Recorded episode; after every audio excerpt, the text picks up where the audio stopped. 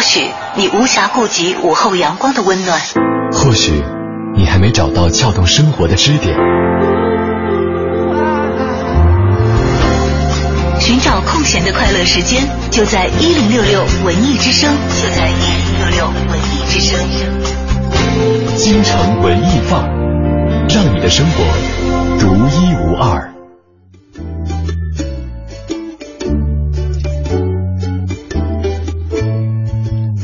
京城文艺范儿，让你的生活独一无二。十四点三十八分，你好，我是盛轩。大家下午好，我是小昭。嗯，呃，这一周我们用了几天的时间，跟大家分享了很多跟爱情有关的话题。几乎这一周所有的话题都是与此相关的。大家不要误会啊，我们不是一档情感类的节目，真的不是。，哎，京城文艺范儿为什么要聊这么多情感话题呢？就马上不是要过七夕了 对？，明天就是了。对，我们替大家打一些前瞻，嗯就是希望能够呃给你的明天能够提供一些参考性的意见。嗯，当然了，这些呃话题有可能会呃有正向的，有反向的，但是昨天就比较惨，对昨天可能会成为了一个精神文艺范儿史上最惨的比惨大赛。我觉得昨天背景乐应该换成用二胡，你知道吗？什么二泉映月啊，江河小提琴也可以。啊。对，那今天呢，我们继续我们跟情感有关的一个话题，但是呢，呃，从我的角度来看，这是一个老物件了，因为至少我已经有大概十年的时间没有接触过它了。物件，就是今天我们讲、嗯讲实物是吗？呃，对，算算是一种情感的表达方式的一个载体了。什么东西？情书，呃，现在好像真的很少，对吧大家都习惯很短的，嗯，微信啊，微信啊，微博呀，嗯，微博还少一点，微博一百四十个，微博一般都是吐槽的。有私信嘛？有一些人对私信的对，好像常常的去抒发自己心意的文字已经很少写了吧？嗯，对你甭管说是呃情书也好，还是信也好，真的很少有人提起笔来，把自己的内心激荡落在这个文字上面。而且我觉我一直觉得，其实情书这个东西哈，呃，在看的过程当中，其实它是一种呃汹涌澎湃的感觉，在等待或者说在拆开的那一刻，它同样是对心理的一种考验。它是有着传统的浪漫在里面的。对因为到现在这种因为通信的方式本来在缺失了嘛，嗯所以这个情书好像出现的场合也都在变，嗯变得更加的现代化。对，但是有那种传统浪漫情绪的事情是不会变的。嗯，但是我们看到的情书可能真的会少哎。就比如说你上一次看到一封情书，就不管是人家别人之间写的，还是嗯。你、你你自己和自己恋人之间的是什么时候？呃，微博上前一段时间是一位四川的六年级的小朋友写给他即将分别的那个女朋友的，呃，对吧？加引号吧，啊，对的对的加小小说女生的。这个女生要去北京了，然后他可他说，如果说以后我去北京的话，有可能你是我认识的四川话说的最好的一位，哎呀，等等等等，我我记得他好写的很真挚啊，特别真诚，说好像感觉不会再爱了，是吧？呃，这个这么俗气的用啊，语，对他他不是，他好像是有这样讲说，嗯就四川汶川地震的时候的事情，嗯然后来写的嘛，说说从地震那天我就知道我不会是一个英雄。嗯，哎呦，这是这小朋友真的写的特别可爱。是但你想想，这都是几年以前的事情了。嗯我记得我是零二年吧左右看的，嗯，哎，零二年吗？好像零呃一二年一二年，哦，对不起对不起，，时间倒错，数学太差。没关系啊，今天呢就跟大家说一说，呃，大家印象当中看过的、写过的，或者说收到过的，对别人写过的也可以哈、这个，嗯，这个你印象比较深的这个情书，你还记得吗？当时是一个什么样的一个场景去看到的，或者说你还能记住里边的几句原话？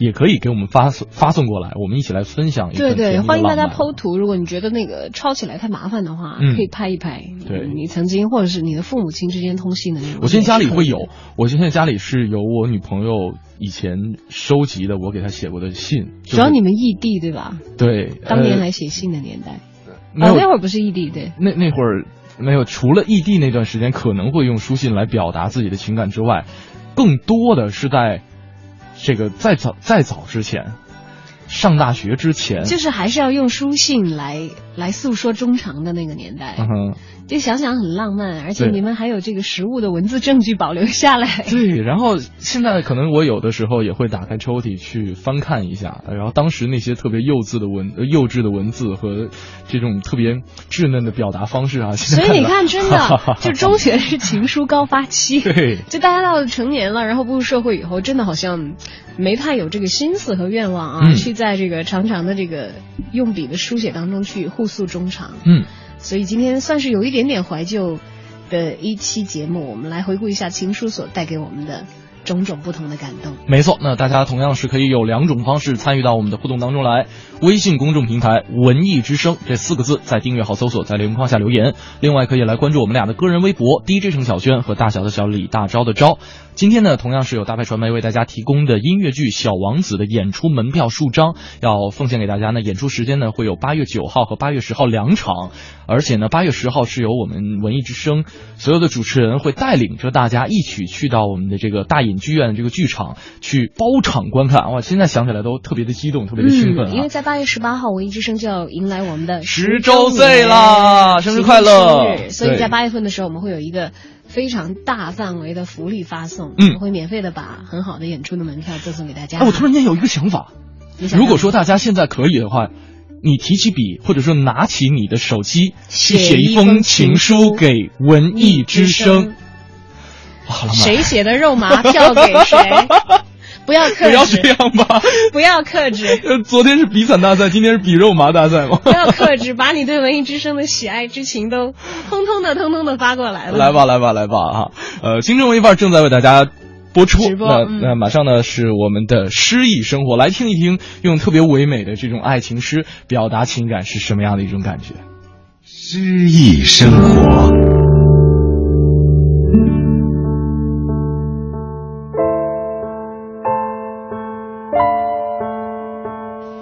说一遍，请再说一遍，我爱你。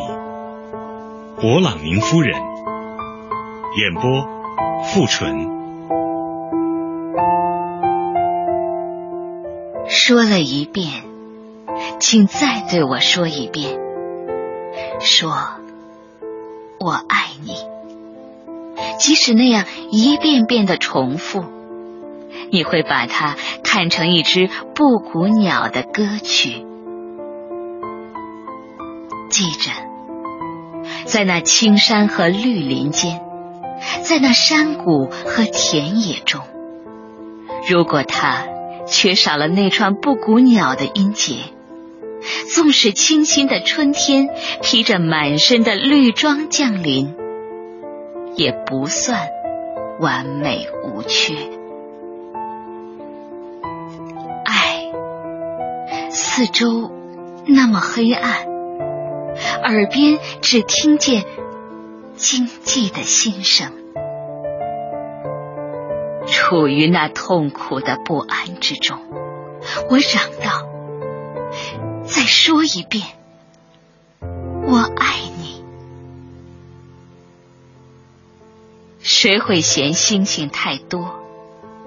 每颗星星都在太空中转动。谁会嫌鲜花太多？每朵鲜花都洋溢着春意。说，你爱我，你爱我，一声声敲着银钟。只是要记住，还得用灵魂爱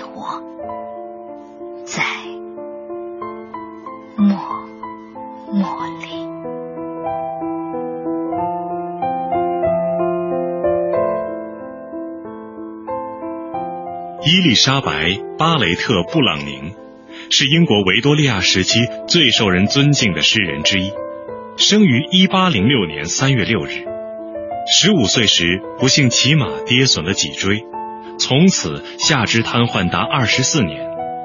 在他三十九岁那年，结识了小他六岁的诗人罗伯特·布朗宁，他那充满着幽怨的生命从此打开了新的一章。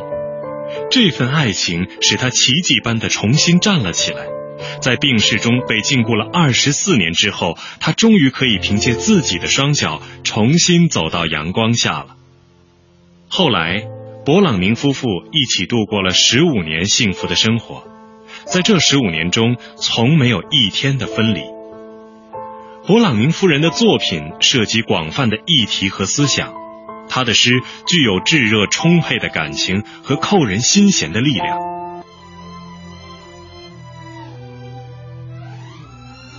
本单元节目内容由 AM 七四七娱乐广播独家制作，友情提供。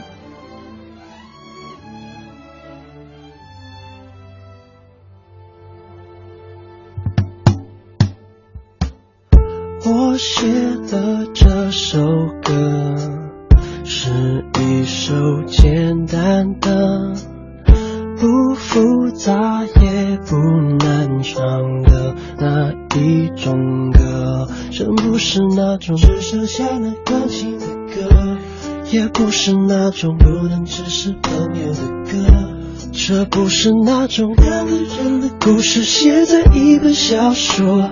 那小说里有谁会在花田里犯了错？这就是一首写给你听的一个 love song，一直想写一首 love song，你给了我一首 love song，那 DJ 会播放，这也许会上榜，不过我只想写出一首 love song，一直想写一首 love song，你给了我一首，你就像那夏天的凉风，吹过我的面孔，心像飞，在我心底，你就是我第一。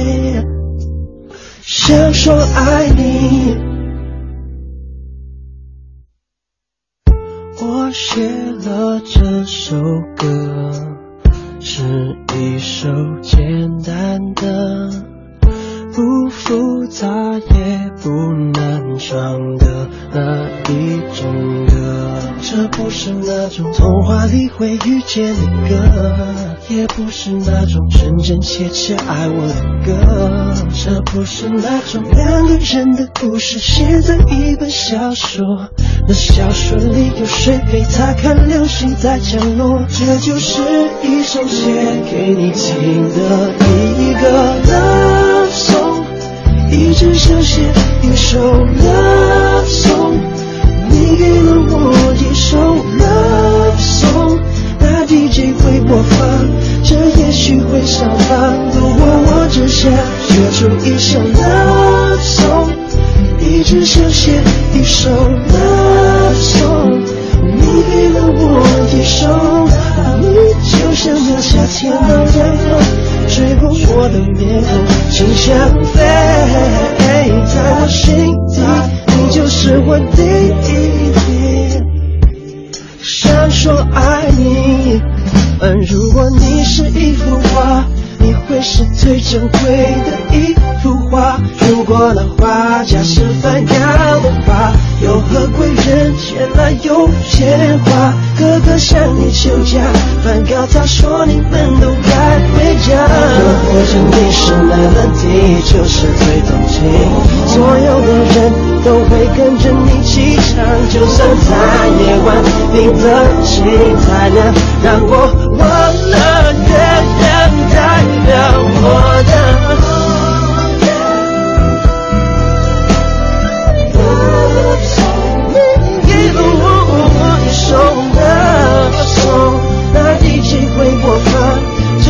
许会上榜，不过我只想写出一首 love song，一直想写一首 love song，你给了我一首 love song，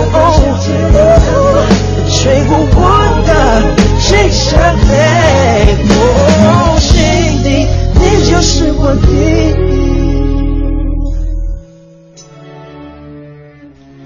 Love Song，来自方大同。嗯，我们会发现，真的爱情作为人类永久的一个主题，会有各种各样形式的载体来呈现出来。Love Song 也好，还是说落在纸上的情书也好，今天跟大家说一说情书哈、当你把所有的诗情画意全部浓浓浓的在你的字面对上记寄托在那张薄薄的纸片上的时候是什么样的一种感觉？那大家有没有印象当中看过的最动人的情书？是你写的还是别人给其他人写的？都可以给我们发送上来。而且在这个八月份。今天是八月一号嘛，啊，这个我们文艺之声呢也将度过文艺之声的十周年的生日。如果你爱文艺之声的话，也可以给文艺之声写上一封情书，两路平台等待你留言。而且今天会有音乐会的演出门票要送给大家。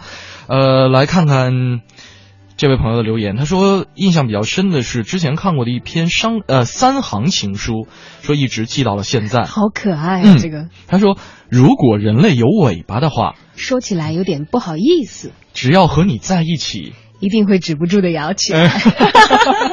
很可爱，好萌啊！这个画面。对，《三行情书》确实是火了一段时间。呃，我记得一零年的时候，当时是呃，我是看到央视的新闻频道，新闻频道哦，做了一个相关的一个报道，他把这个日本的这样一种呃情书的载体，就是情书的形式吧，格式啊，这个呈现出来。可能当时还是一种呃新奇的这种趣闻分享，但是紧接着各大网站上都掀起了一批这个三行情书的这种这种热潮啊，大家都会呃仔细的去。写我印象当中比较恶搞的一篇是，呃，叫做，呃，啊，写了你也看不到，那少写一行又怎样？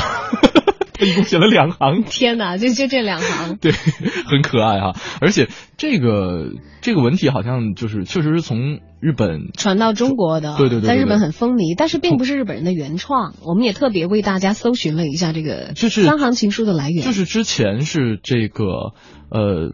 文艺复兴时期，对神曲嘛，但丁的神曲，对它里边有很多这种应用特别广泛的三行韵律的诗歌嘛。呃，也会基本上用三行韵律或者是三行的连锁押韵法写成的。嗯，在网络上呢，有很多的青年人就效仿这种题材了，写出各种各样的表白。嗯，那当然也不仅仅局限于三行情诗了啊。但是汉化开来呢，这种方法还是比较容易让大家接受，尤其是在网络时代了，可能我们受到的字数限制也比较多。嗯，而且三行情诗的话，比较便于在新的这个媒体上进行传播。嗯，不过刚才呃胡佳这位朋友他发来的这个说，如果人类有尾巴的话。说起来有点不好意思，只要和你在一起，就一定会止不住摇起来。这是一个表达的高手哎。对，你知道我之前还看过一篇类似的，呃，当时是，呃，也是新概念作文比赛出来的一位作者，他当时有一篇这个呃有有一本书叫《百年孤独》的，不是那个加西亚马尔克斯那个，不是那个啊，它里边有一句有有一段特别逗是。你生自云南元元谋，我长自北京周口。牵起你那毛茸茸的小手，轻轻的咬上一口啊！爱情让我们直立行走。我相信大家在很多都有印象吧？对对对，当年很红的这个。我觉得跟这很像，你知道吗？那 摇尾巴这个要更可爱一些，我觉得就会显得更加无害，你知道吗？无害，无害，嗯，就是因为你说到会摇尾巴的，你会想起的动物是什么？小狗狗，对吧？都是小狗狗的感觉，就不是那种很有战斗性的、侵略性的动物。想到了藏獒。好吧，你的思路还真是蛮开阔的。呃，然后这位青青这位朋友说了，说嗯，觉得最感动的一个是当时他求婚之前给我传了一张小纸条，说我想给你做早饭啊，说特别简单的一句话。心愿、意愿、一生的承诺全部包含其中了。嗯，要做早饭。嗯，你知道我我我就那从此以后要做到哦，不要做到的怎么样，这位朋友啊？嗯，就是至少不做的话，楼下的什么煎饼果子啊，也可以下鸡蛋灌饼啊，豆浆油条啊，都不到。行啊，从此早上不用饿肚子，也是一件很幸福的事情。你看，这就是文艺青年跟这个第三种青年的区别啊。第三种青年可能会说阿 Q 的版本，我要跟你困觉。要不要这么粗俗？对，我们说是情书，哎，这是鲁鲁迅其这个笔下的人物嘛，所以他就没有用情书这种方法。嗯，哎呀，但是但是情书确实现在是觉得有点年代久远的一个事情，但是偶尔我们玩一玩浪漫的时候，用一下这种方法，真的是不错哟。明天过节，就是现在邮票都难买了，所以可以在你送的礼物里头加一个小小的纸条，写上几句话也是可以的。嗯，对吧？嗯。当然并不一定大家都这么操作。一个女生特别兴致冲冲的打开了一个包裹，发现里边哦只有一张纸的话，那你别只有一张纸啊，你还有点别的好不好？没有，我觉得其实有的时候情书它带来的那种视觉冲击也好，心灵的震撼也好，它会比很多礼物都要来的更加强烈和浓密的。嗯嗯嗯嗯嗯。对，所以如果是我的话，我送情书，我一定只只送情书。所以还是去找一张邮票贴上吧。不好买啊！我前段时间一直在写信，就给其他的朋友写信，但是确实是邮票不是特别好买啊。今天跟大家说一说情书呢，大家呢同样同意可以通过两路平台跟我们取得联系，微信公众平台和这个我们的微博平台。咱们稍事休息，一会儿回来。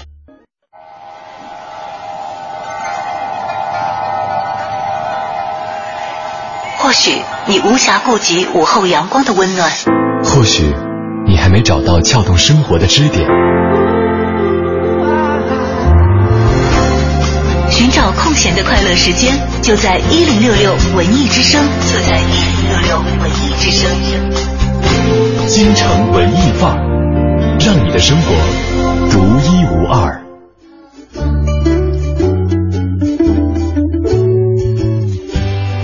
呃，欢迎大家继续回到我们的节目当中。今天跟大家说一说情书。嗯，这个有没有让你特别感动的？这个印象特别深刻的情书，别人写的也行，自己写的也行啊。印象深刻的，嗯，你有吗？哎，不记得了。其实小的时候收到过，真的都得回溯到念。你留着吗？可能早都没有了。太多了。也不是太多了。论斤卖，卖了五十块钱。要藏起来，不让家长翻到，好不好？那个时候家长卖的。对，后来我的很多书信，因为那会儿还新交笔友，就是有一些人呢会会给你表达他们的这个心意。嗯。但是并不是所有的人，也还有一些笔友是这个很普通的朋友啦，大家交换一下思想啊等等，所以混杂在一起。嗯。嗯，那个时候我父母亲是承诺是不偷看我的信的。嗯，那谁知道呢？对的，对的，我到现在不知道。然后后来搬家的时候，因为后来我高中就住校了，然后我的那些东西都被他们收拾起来，该卖的卖，该扔的扔，所以我不知道有没有。有没有被看到？但是没有记得了，但是我一定没有保留了的。呃，没有这个当时自己藏信的什么私房信的。哎呀，以为自己藏的可严了，你知道吧？在床底下的一个铁皮箱子里头，以为自己藏的可严了。嗯，没没上锁。嗯嗯，没有。你回家翻一翻，说不定垫床脚呢。没有没有，那个箱子都不在了，里头所有的字都不在了，因为包括我上学的时候一些比较重要的资料，好像我的父母亲都没有替我保留。我觉得那些东西早就我已经没有了，因为中途已经搬家。嗯。呃，我又常年已经离开家乡很久，所以，哎呀，不过后来他们看了也就看了。对，后来看了也就无所谓。哎，我我印象当中没有什么特别动情的或者怎么样，因为毕竟还是很青涩。现在家长都特别希望再看到一些。现在家长是很希望看到了，说怎么就没有人 给你写这些呢？这些了呢？啊，特别着急了。但是，呃，我印象当中，其实，呃，可能写情书这件事儿哈，还是比较考验文学功底的。你要写得好，还能够打动别人。因为有的时候，你知道，就是，所以基本上，呃，是是为了表达自己的这个爱慕，以求得对方的认知还有注意。而且呢，写的过程当中，一般都是在追求。的前期和追求过程当中，或者说已经正在热恋的过程当中，会有这样一些自己胸中汹涌的情感。你知道，我追到了之后就不用了。对，后来这个你步入社会，你可以公开的去追和表达的时候，恰恰好像也是不是，就是我们也离开书信的年代有一定的时间了哈。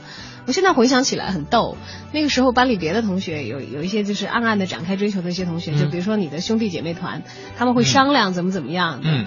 我记得特别逗，那会儿我们班同学好像很多人很喜欢抄歌词啊，会有。对，因为抄歌词的话，这样对方好像看到这个歌词，他会想起那个歌来，会能够感受得到，然后再对一首歌。对，如果他不知道这首歌词的话，他会觉得你写的很好。太牛了啊！这是当年的词全都抄上来，有很多取巧的方法。方文山的。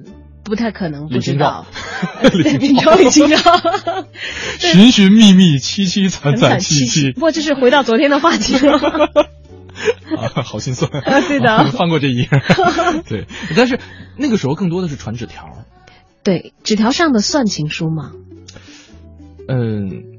算严格广义的来讲算吧。你看这位朋友就说了，他是说这个呃，说初中的时候，呃，一个男孩子啊，杨阿来这位朋友，他说一个男孩子写给我的皱皱巴巴的一个小纸条，至今还留着。呃，然后呢，他把这个上面的诗哈拍了一张图给我们发送了过来，呃，很很稚嫩的笔，很稚嫩的笔记，我们来给大家分享一下吧。他说：“你是一首我读不懂的诗，那诗。”原来单纯如水晶，我却太复杂。问号，或是 或是深奥如宇宙，我却太肤浅。问号，对你愿成为时光里的一首诗？问号，童谣？问号，酣畅淋漓的泼墨？问号，漫不经心的涂鸦？问号，如闭眼般朦胧的感觉，因为我曾使那满天的墨迹凌乱，所以我不再会是诗中的一片凌乱。也许长夜之后你会读懂，而把它诠释给你的是我。啊，他说了，这个说这是。至今为止，我见过最文艺的男孩子了。不知道这首诗是他原创的，还是在哪里摘抄的啊？我估计应该是原创的。说实话，我没看懂。就看到满屏的问号。对啊，这个他说那个时候呢，我们也不知道算不算恋爱，但是经常会交换日记本去看，去写东西，去相互去聊天。那这样一首小诗会一直留着，时常翻出来看一看。现在读起来却愈发的不懂了啊！但是当时当时会觉得说十四五岁的年纪能够写出这样的东西，突然间觉得那样的纯粹。是世界上特别神奇的一种力量。对，年轻的时候的情感都是格外的单纯的，非常的直接啊。当然，也许在这个措辞方面，却是非常非常的婉约的。嗯，因为毕竟那个时候的恋情，经常会被比喻成什么青苹果呀，嗯，或者是这个啊没有发芽的树木啊。很少有人写情书能够上升到宇宙这个层次上来。好吧。还有史诗。哇塞。对，然后哦，你就是以他所这个联系到的意象来。来决定层情书的层次的吗？没有没有，当然当然不是了。但是没有，其实考量情书的真正的这个影响和价值，我觉得还是其中的情感真挚度吧。对对对对对。其实哪怕他会说的很粗浅，如果跟当时的心境相符的话，就像刚才那位朋友说，我要给你做早饭。对啊，哪怕有一点一点都不矫情，你也会觉得有点萌。对啊，嗯啊，呃，今天跟大家说一说情书啊，大家看过哪些特别动人的情书？呃，都可以跟我们分享一下，而且呢。这个月是文艺之声庆生的月份，如果大家喜欢文艺之声的话，也可以拿出你的手机，或者说你特别喜欢纸笔的话，也可以写下来拍照给我们发送过来啊。微信平台四个字“文艺之声”，另外呢，我们的微博平台是 DJ 程晓轩和大小的小李大钊的钊。那接下来，嗯，你说？不是，我回想起来，我们的听友里头，人家还会写书法的。对呀，也可以写，人家刚写过那个七夕的那个。对对对对对。词，嗯。就是，就如果在听的话啊，大家不要克制，真的可以给我们的频率写写情书。来吧，来吧，来吧啦！接下来是我们的我在北京城。你知道的，你不知道，你不知道而想知道的，你想知道而没法知道的，关于北京城的一一切，我在北京城。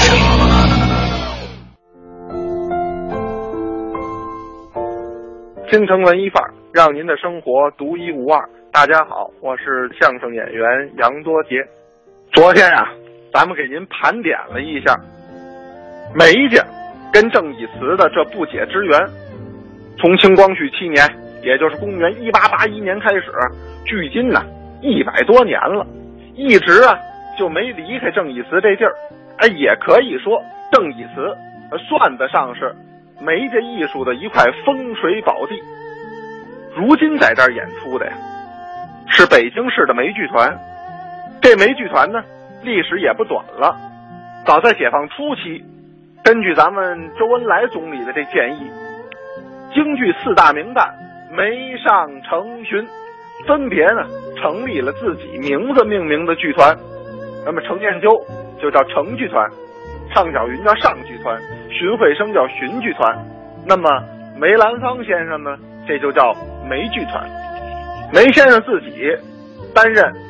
梅兰芳京剧团的团长，一直啊，到了文化大革命期间，四大剧院呢就解散了。八十年代再次得以涅槃重生的，您注意啊，这个时候啊，离的解散已经有二十余年。八十年代啊，得以涅槃重生的就只有梅兰芳剧团一个了。所以如今这四大剧团也就剩了这一大剧团了。这也使得梅兰芳京剧团成为国内唯一一家以艺术家名字命名的京剧团。那么江妙香啊、姚玉福啊、刘连荣啊、王少廷啊、李长春呐等等等等这些个京剧名家，啊，都曾是梅剧团的成员。梅剧团呢，呃，绝对也可以说得上是梅派艺术的大本营和代表。那么作为梅派的正宗啊，这梅剧团呢，在咱们正义祠上演这个梅兰芳华的时候，却不是啊，把这个梅兰芳的戏曲简单进行罗列，而是呢细心揣摩，哎，根据不同时期的艺术特点、不同时期的艺术风格，再结合咱们当今，哎，演员、观众的这些特点进行改编，这个呀，可以说得上得到了梅兰芳的精髓，因为梅兰芳当年呀，在正义祠演出的时候，那就不光是演传统戏，咱们前面给您提过了，不少的剧目，什么《洛神》呢，哎，《贵妃对酒》啊，《抗金兵》啊，《天女散花》呀，这些戏啊，都是梅兰芳先生自己改编或者是自己创作的。那么也可以说，梅兰芳先生本身就是京剧艺术的一个重要的改革家，同时也是京剧艺术一个重要的尝试家。所以，梅派艺术的最大特点之一，就是以舞台为出发，以观众为本源，哎，来调整自己的艺术，而不是守成不变。那么，给您聊了半天这个正义祠和梅家的关系，咱们回过头来啊，再给您细说说这座戏楼。那么现在，您来正义祠看戏的同时，也一定不要忘记参观一下这座古戏楼。那么这座古戏楼里边都有什么样的看点？哎，又有什么样的巧妙设计？明天多杰跟您接着聊。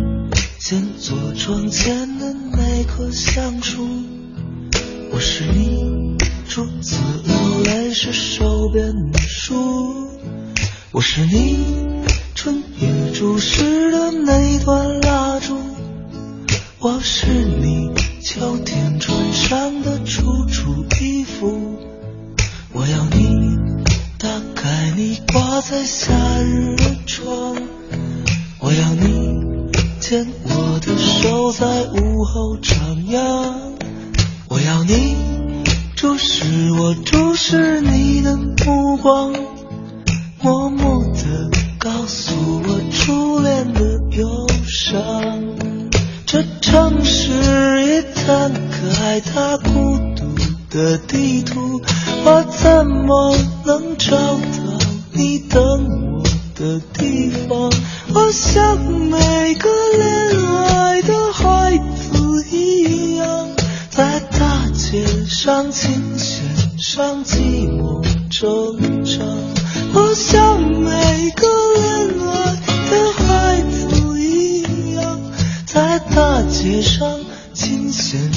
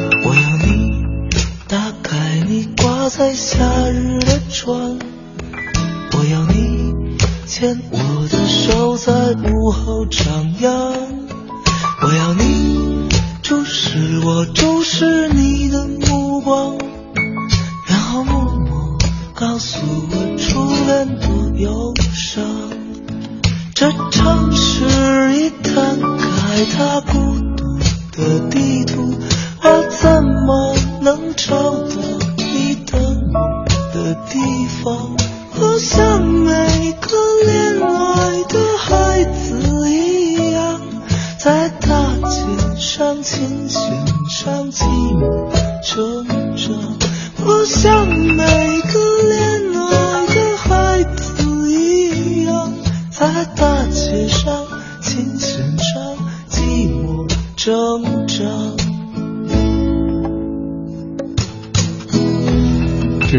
高晓松版本的《模模范范情情书啊，这跟老狼的唱法完全不太一样，主要而且呢是唱不上去。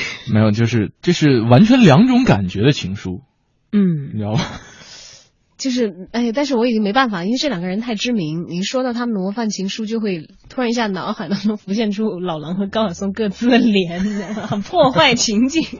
你知道，呃，有些情书那些文字很质朴，但是却直抵人心；有些情书呢，它可能会用特别华丽的词藻去堆叠自己内心的想法，但是出来的效果会让人有点揪心。嗯，不一定。呃，不一定。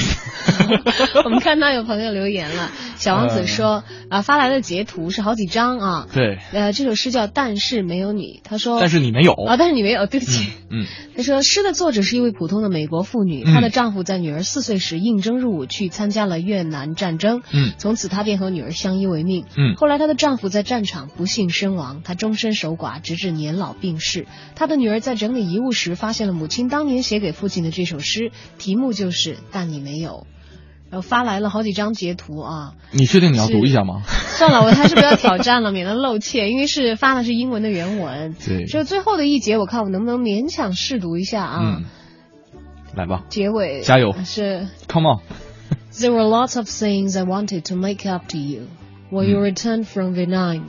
就是这里有很有很多事我想为你做，等你从越南归来。嗯然后它的结尾是 But you didn't didn't。唉，好心酸啊。对，有限文字无限伤感。对，就遗落在岁月时光当中的情书，总是跟他的故事背景相映衬，会散发出就是他独特的情感的感染力了。嗯，呃，再来看看这位朋友唯一说了，说那个时候呢，我是我们班的数学课代表，老师经常会让我帮忙批改作业。那天我帮他，女他哦，这个改完，发现无论是答案还是过程都是对的。最后，在他一道应用题的下面，小心翼翼的拿红笔加了一个“解”字，解答的“解”。这是我写过的唯一的一份情书吧。一个字的情书是吗？嗯，哎，你就是我，我这种感觉我有点说不出来。我我也有一点觉得，没有，我怎么不觉得是情书呢？没有，我我刚才一直在脑补他当时为为这个女同学批改卷子的这种场景，就是呃，我不知道你们那边会不会，就是很多课代表可能会帮忙老师去批改一些，就是对着答案去批改会。会会，我以前做过这个事情。但是我会想象这样一个男孩子，有可能会戴着眼镜，梳着短发，留着这个球头，然后呢坐在这个老师的办公桌上，先把这个女生的卷子挑出来，仔细的一个一个字的去对，然后发现哦，原来你全部是做正确了之后，原来这个这个这个那个我我我不知道该怎么怎么说说了哈，就是嗯可能就会就会应用题下面小心翼翼用红笔加了一个“解”字，对。其实我我没理解，真的，我觉得他这个“解”字可能如果他们两个底下已经是达成共识了暗通。款曲的话，嗯对他们可能会明白说哦，这是数学课代表写的。嗯，要不然的话，因为正常情况你拿到作业是老师的批改，但是你看到稚嫩的这个痕迹，你知道肯定是老师的助理在帮你改作业，对吧？嗯但是写了一个“解”字，就是给他补充，把这个题补充完整。但我没觉得这是情书，这可能是这这是一个朋友故事对对对，他自己的情感表达。嗯，所以我觉得，如果大家写情书的话，还是不要吝惜字了，多写几个。还有就是不要写在老师的批改作业的本子上。哇，大家上学的时候都在干什么啊？不过我觉得这位朋友触动到我了，有吗？触碰到我了。就我只是觉得会会不容易理解。当时我是我们班的地理课代表，地理课代表，你就不怕被老师看呃，但是写一个解字倒没事了。对，就如果你用批改作业的职务之便写情书的话，这个胆子蛮大的。这个纸条传的很到位。啊，今天跟大家说一说情书，再来看看，呃，朋友们，这个樊丽这位朋友说了，说大二的时候，现代文学课上，老师说当年读书时班上的一个男生给这个老师自己啊，这个写的情书，叫做“我以为见到你，一步两公里”。一步啊，迈出一步就有两公里。他是一个长腿欧巴。嗯，对。接着说。呃，还有呢，他印象比较深的就是王小波写给李银河的《爱你就像爱生命》。呃，对。对，王小波、李银河两个人都，王小波就不说了，大作家。嗯。他们都应该属于文艺咖的，所以人家情书写的。很动人，我觉得也很正常。不过，确确实实很多文豪的情书是很传世的。嗯，像这位朋友给发的也是发了一段说沈从文致张志和的情书。嗯，是我一辈子走过许多地方的路，行过许多地方的桥，看过许多形状的云，喝过许多种类的酒，却只爱过一个正当最好年龄的人。嗯，女子怕做错事，男子却并不在意做过的错事。嗯，在错事上有所顿避。如果我爱你是你的不幸。你这不幸是同我生命一样长久的。嗯，沈从文致张兆和的一篇情书。嗯，就他们确确实实那个年代吧，你可能一个静下心来写和静下心来看，嗯，都会说的啊，这个比较委婉。但你看王小波、林和的这就很直接，嗯，对吧？对，是我是爱你的，看见看见就爱上，多么的直接。爱我爱你爱到不自私的地步啊，等等等等等等。你看时代的一些缩影印印记，可能都在这个情书当中有一些映衬。对，还有包括可能在网络上被引用烂了的徐志摩的那些情诗啊等等，是含着那个年代的婉约。哎，我印象当中，这个鲁迅先生也是有一番自己对这个情书的看法和观点。他说，窃以为真正的情书是不带爱字的，不带情字的。然后他说，这个说，呃。他对于情书的理解是用于追求对方的一种情书。如果说已经是你侬我侬的话，那就通篇写什么赞美啊、爱啊、什么情之切啊就可以了啊。这个而真正能够用到打动本来对你无情的人，这才是真正好的情书。呃，我不太赞同他的这个观点。嗯，我是觉得有情人之间，这个情书也是很重要的一个情感载体了。主要是因为现在可能你有了手机，嗯，有了微信，有一些替代了。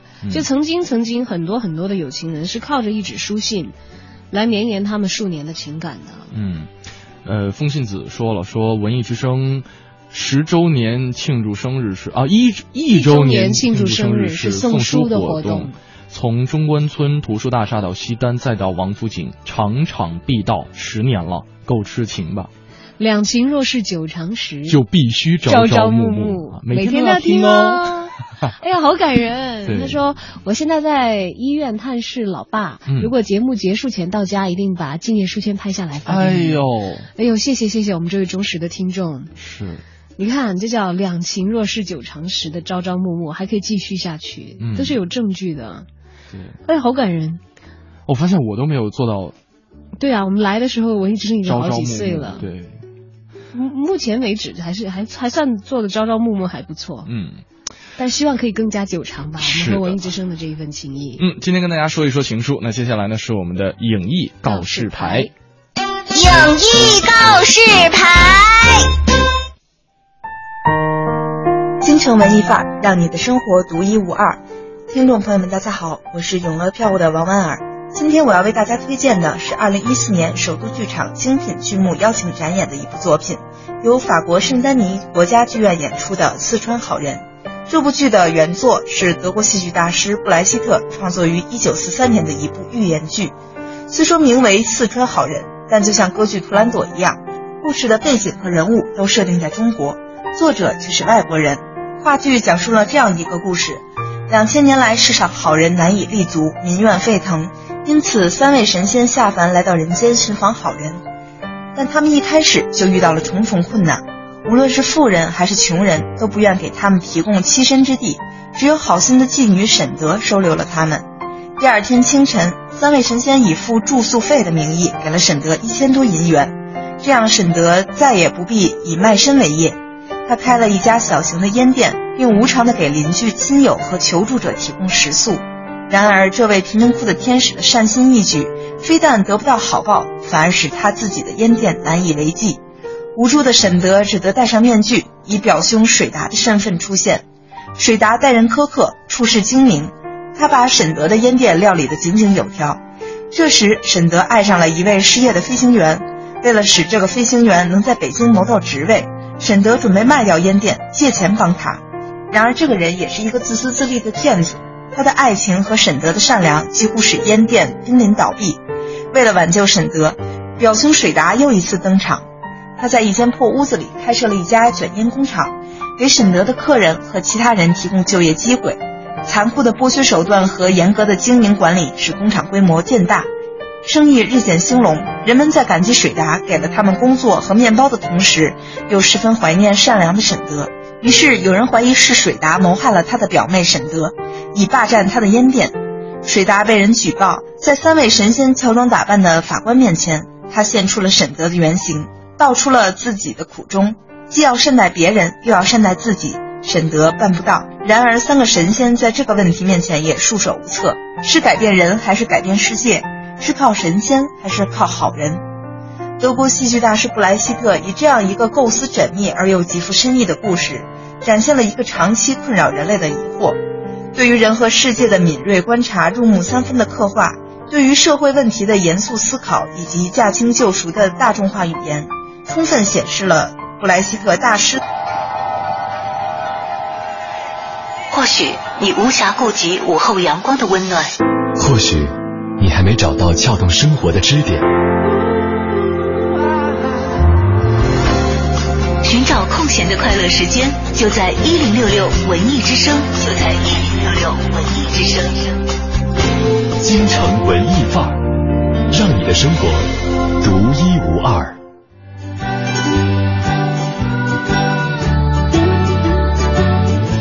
在刚刚的影艺告示牌当中，哈，这个跟大家分享了一部。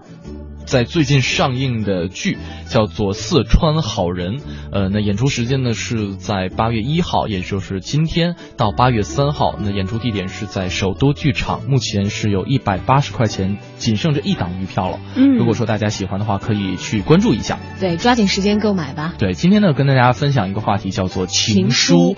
你看过最动人的情书是什么样子的？还有没有一个印象？当时看的时候是什么样的一个场景？或者说？呃，作为文艺之声的很多老听众啊，可能都知道，那这个月是文艺之声庆生的一个月，嗯，也欢迎大家把你对于文艺之声的热爱，通过这样一种方式给我们呈现出来，给文艺之声写一封情书，两路平台都可以，微信公众平台四个字的文艺之声，呃，另外呢，我们的个人微博是 DJ 程小轩和大小的小李大招的招，真的，你知道，呃，我看了很多大家的留言哈，你会发现，这个就不用。特别华丽的词藻的堆叠，就可能有一句话，很简单的一句话，就会让你觉得特别的温暖。你知道？这个之前跟我们说，如果他在节目结束之前到家，一定把每年收集的文艺之声生日的纪念书签都拍下来发给我们的这位朋友，又补了一句说：“用心做节目，听众也挡不住，我们能够感觉到。”嗯，真的是觉得好心暖啊！谢谢风信子的花语，因为这也是一位长期支持我们节目的一个老听友。嗯，但没想到如此之执着，就是在我们自己为文艺之声工作之前，他就已经开始如此铁杆的收听节目啊！你知道我刚开始刚开始看到他。就是很，这这这样很质朴的话的时候，我我我鼻子酸了一下，是吧？就所以其实你你你你也会真的是发现，就为什么有一些文豪的情书，可能我们抄过来不觉得感动，哪怕他的词藻很美，因为你我想起张学友那首老歌，其实还蛮忧伤的，叫《情书》。只可惜爱不是几滴眼泪几封情书。嗯，之所以只言片语可以把你打动，是因为你们有很坚实的真正的情感的基础。嗯，作为互通的前提，那么只要那几个字。就是把这种连通的感觉，稍稍的再传达一下，嗯，再提炼一下，就会真的有像像在过电一样的。就感谢这位朋友，真的，谢谢你，谢谢你。对，在电波的那一头，给了我们一个可以呼应的一个气场。嗯，来，再来看看朋友们的留言。呃，莫章说了，说高一的时候有一个玩的特别好的女同学，呃，然后呢，有一天要我帮她写封情书，然后呢，要把名字和日期空起来。只写内容，当时觉得说那好朋友就得帮啊，是吧？对，那一定要帮啊，就绞尽脑汁，洋洋洒洒的写了一个一千多字的情书啊，一千多字不得了啊！当时作文才八百字，对吧？然后写情书比写作文写的溜。对，然后当时给他的时候，当着我的面把名字和日期填上，又给了我，是他自己的名字。哇，好吧，这种表白的方式好偷懒呢。他说啊，好吧，印象最深的情书是自己给自己写的。就是啊，好偷懒啊！如果最后成为伴侣的话，我想一定会要埋怨一下对方吧。补回来，补回来。事情对你都让我自己做。对。啊，这位朋友，我觉得很有意思啊，他记得很清楚。嗯。从小写作文被老师拿作范文，于是初一下半学期开始利用自己的文采赚得第一桶金。嗯。看了几篇萧伯纳的情书就开始写，两块钱一封，好便宜。就是。两元店门口卖的。你知道，真的会有这样子，像我们那会儿有一个同学写情书，抄歌词，嗯，抄诗，嗯，真的是有原创的话，两块钱我觉得收费不高，不高，真的不高。对，而且我印象当中以前都是这个写检讨书的时候是代笔的。当然，其实不局限于学生时代了，对，不局限于学生时代，也不局限于在写在纸上，嗯，呃，你包括你在短信当中传的，你发过的长微博，嗯，呃，你在这个。婚礼之前就留给对方的一些文字。呃，这些这些都算呢，那肯定算。这情书都不用我们来教，大家当然知道是怎样把它划归的。你刚才说婚礼之前哈，这个现在的婚礼庆典上有一套固定的一个流程，有模式，对，有模式，有这个呃框架的。但是呢，呃，有一次我是参加一个朋友的婚礼，然后他们就是正常的流程当中说什么互赠爱的赠言啊等等，我没给别人主持过婚礼啊，这个这个流程不太熟悉。就是我喝过喜酒，我知道有这个这个程序。然后双方都是把他们当当年相处的时候，互给对方写的一封信掏了出来，嗯，就已经很旧的一张纸了，然后互相看着对方的眼睛，看着自己的这张纸，去把它读了出来。因为那个时候经历了时间的考验，而且已经修成正果了。嗯，从前的这些情感经历，可以唤起的在双方心里的那那种情感的波动。嗯。真的是，尤其是在你想结婚的那种场景之下，是可以扩开来，就影响到其他人的。我经常看人家婚礼，看的自己在下面哭，你知道吗？对，你知道，昨天我们还聊这个爱情当中的一个仪式感的问题。嗯，就是婚礼作为最具仪式感的这样一种代表，你能够把它，就是就是不仅限于形式的一些东西，把把这个仪式感做的很足很足的时候。就不光说是对结婚的双方，对真的对台下的一些看客，对都会有影响。其实就像嗯，写字本身也是很有仪式感的一件事情，嗯，所以你就会感觉到对待这件事情的人他的认真的程度，嗯，如果在这样一个书信稀缺的年代，你还愿意提起笔来写上几个字的话，嗯，就足见你的重视和用心了。因为这不是一种普遍的省力的方法，是。相对的会费劲一些，嗯，而有文字，呃，书胸臆，带着你的这个。气息和温度的话，总会觉得是一件郑重的、可信的事情。现在还有一种特别悲惨的情况，就是很容易提笔忘字，写错别字满篇。真的，你知道，我现在其实还有这个写信的一个习惯，习惯就是为了让有的时候会让自己慢下来嘛。然后可能会给呃在清华还在读研的一个同学去写信，可能还在给这个在外地工作的一个朋友去写信。但是真的有的时候。咔咔咔咔咔，写完之后，然后啊，好多错字，撕了重新写，再誊一遍。那很好啊，你你很看重这个写字这回事，所以这这种形式你是很在意的。我觉得至少是透露出来这样。嗯，所以以这种很在意的形式承载了情谊的话，总是会透着大家觉得不是那么的敷衍。嗯，多少代表了你真挚的这个情谊。情那东西其实就是真嘛。对，你要假的话，大家都不会买账的。嗯。嗯，情真这个东西可能是一切的，你要抒发和表达的一个基础，要不然的话，嗯，你要想打动打动他人，肯定肯定是不行的。是因为我们现在可能这种通讯手段太丰富了，大家的选择太多了。刚才你提到用心、情真，嗯，心和真连起来是肾，我们没有太多的，呃。时间去慎重的去把自己的想法落在笔头上。对，好像而且现在的网络文化冲击也好，就大家好像都过得太嘻哈了。嗯，可以随便的叫亲爱的，哎，可以随便的这个宝贝儿啊等等这样的一些词汇。当然，但是词倒无所谓了，对，没所谓。对，嗯，像好像说一个啊，我爱死你了，我爱你这样，好像似乎也也听到很多，他家没有说是羞于表达。Love you。对，但是。真的，一个慎重的态度去表达自己情感的时间，好像还真是变少了。嗯，啊，今天回想了很多，可能情书是处在我们学生时代那样一种甜蜜的回忆哈。那在接下来我们的 Time Out 推荐当中，也给大家一些甜蜜甜蜜的感受吧嗯，接下来走进我们今天的 Time Out 推荐。Time Out 推荐，负责一切享乐。Time Out。大家好，非常高兴与大家重逢在今天的 Time 的推荐板块，我是杂志的主笔黄哲，今天将为您继续推荐《夏日冰雪豹》。这一次呢，为您带来的是一款叫做德宏西西果的甜品，它的出品方叫做木棉甜品一座遗忘。为什么起了这么一个名儿？所谓木棉甜品，就是一座遗忘的老板在云南的双廊发现的甜品店，品尝之后便惊为天人。于是后，通过三年的游说，终于在北京开设了分店。师傅呢，也都是从老店中特别邀请而来。这家店中店的口味自然是原汁原味。德宏西西果带着浓郁的云南特色，西西果本是当地的特产，酸中带着微甜，是消暑的好食材。用红糖煮过之后，甜味被提炼出来，入口呢初觉得酸，但是回味甘且清新不已。这款来自云南的甜品，六十五块钱一扎，十五块钱一杯，价格还算实惠。而说到这家木棉甜品店呢，虽然说店面不大，仅仅占据了一座渔网的一个角落，但是他们选用的材料呢，却都十分讲究。就拿这道多芒黑糯米滋来说吧，芒果是东南亚进口，黑糯米和牛奶呢都是从云南本地空运，保证是健康的味道。糯米呢绵软，甜度适中；芒果清新而香气四溢。芒果冰淇淋均采取手工制作，细腻的入口即化，也都可以充分的感受到它的质感，配上丝丝的椰蓉，那简直就是夏日里最清新的选择。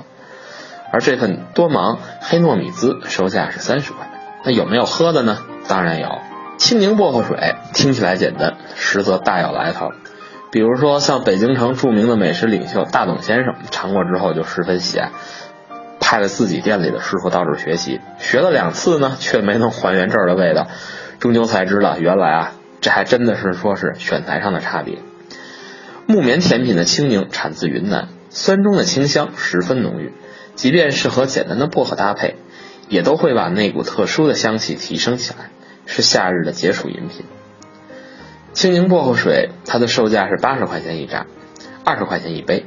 哦，最后还没介绍一下木棉甜品店的地址，它位于朝阳区工体北路二十一号永利国际底商一座一望的复合空间内。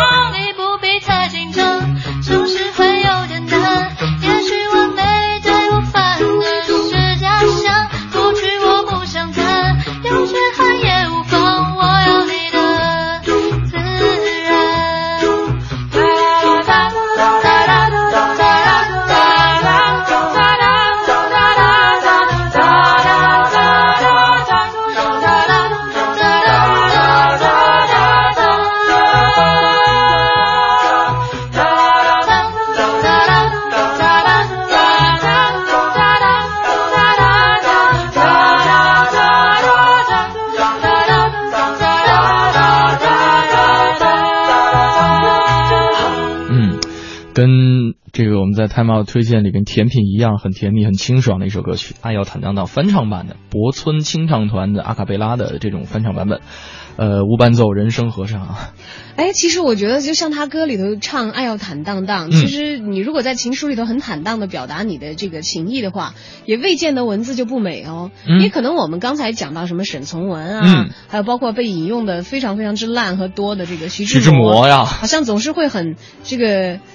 拐弯抹角的去表达他们心中的情思，嗯但其实你倒回到古代的那种表达还是很直接的，嗯，很奔放的，但是同样是很动人。你要说《诗经》是吗？对啊，关关雎雎鸠，在河之洲，窈窕淑淑女，君君子好逑逑啊！啊。